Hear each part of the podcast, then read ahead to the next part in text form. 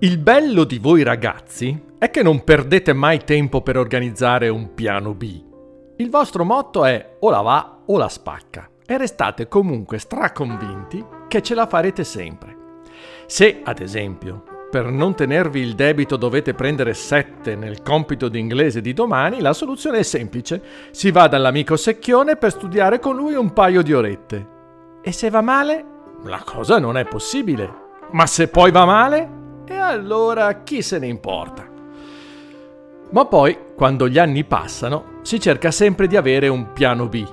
Dobbiamo avere un'alternativa, una via di fuga, una soluzione che almeno ci faccia digerire le sconfitte. Pensavamo di andare al concerto con un posto in prima fila, che ci recuperava il cugino dell'amico del collega. Il cugino non si è più fatto sentire? Pazienza, abbiamo ancora i biglietti della piccionaia. Dovevano darci un passaggio in Porsche fino a Milano.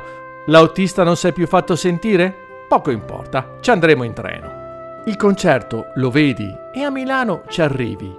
Riuscirci con il piano B potrebbe apparire umiliante. Forse per questo voi siete resti a prevederli, ma non è sempre così. Pensate a Cristoforo Colombo, doveva fare la grande impresa di trovare una nuova via verso le Indie. Non riuscì mai ad arrivarci, però scoprì le Americhe e in questo caso l'alternativa fu di gran lunga migliore di quanto programmato.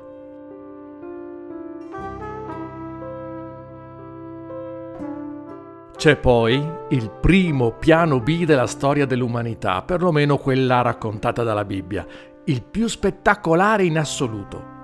Il Signore Dio aveva creato l'uomo, l'aveva fatto simile a sé, come un figlio, lo amava e voleva averlo vicino. Peccato che quest'ultimo, che poi erano due, Adamo ed Eva, preferirono non ascoltarlo, pensando a lui come ad una minaccia. Fu un patatrack di dimensione cosmica. Tutto poteva andare a farsi benedire se non ci fosse stato un piano B, una via d'uscita molto più difficile, dove la bella vita iniziava a fare posto alle fatiche, i dolori, i tradimenti, le guerre, le tristezze, che fino ad allora neanche si sapeva cos'erano. Qualche accidentaccio a quei due con il serpente e la loro mela viene un po' a tutti di mandarglielo, anche se in realtà nessuno può sapere come sarebbe stata la vita se non fosse successo quel che è successo.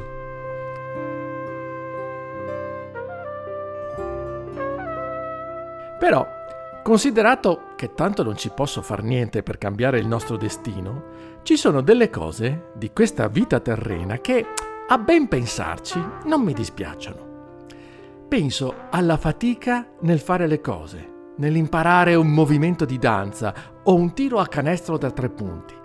Penso al prezzo che devo pagare per poter essere libero di sbagliare e crescere.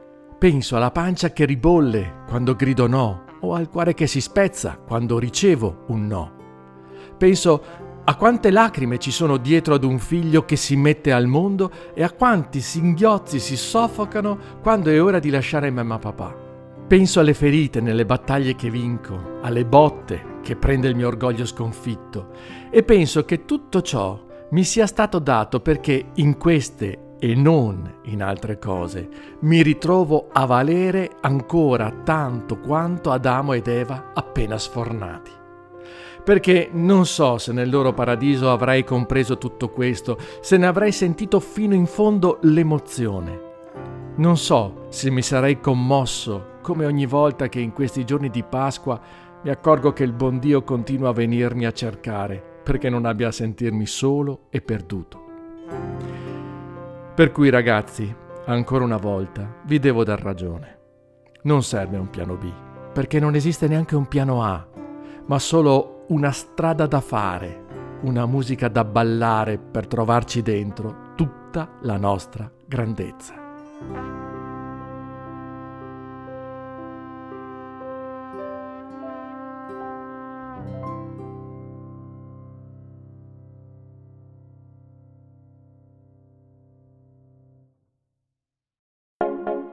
Iscriviti al canale podcast di Chissà chi sei ma se non vuoi perdere le nuove puntate settimanali, manda il messaggio Avvisami su WhatsApp al numero 351 921 2825 oppure visita il sito chissà chi sei.it.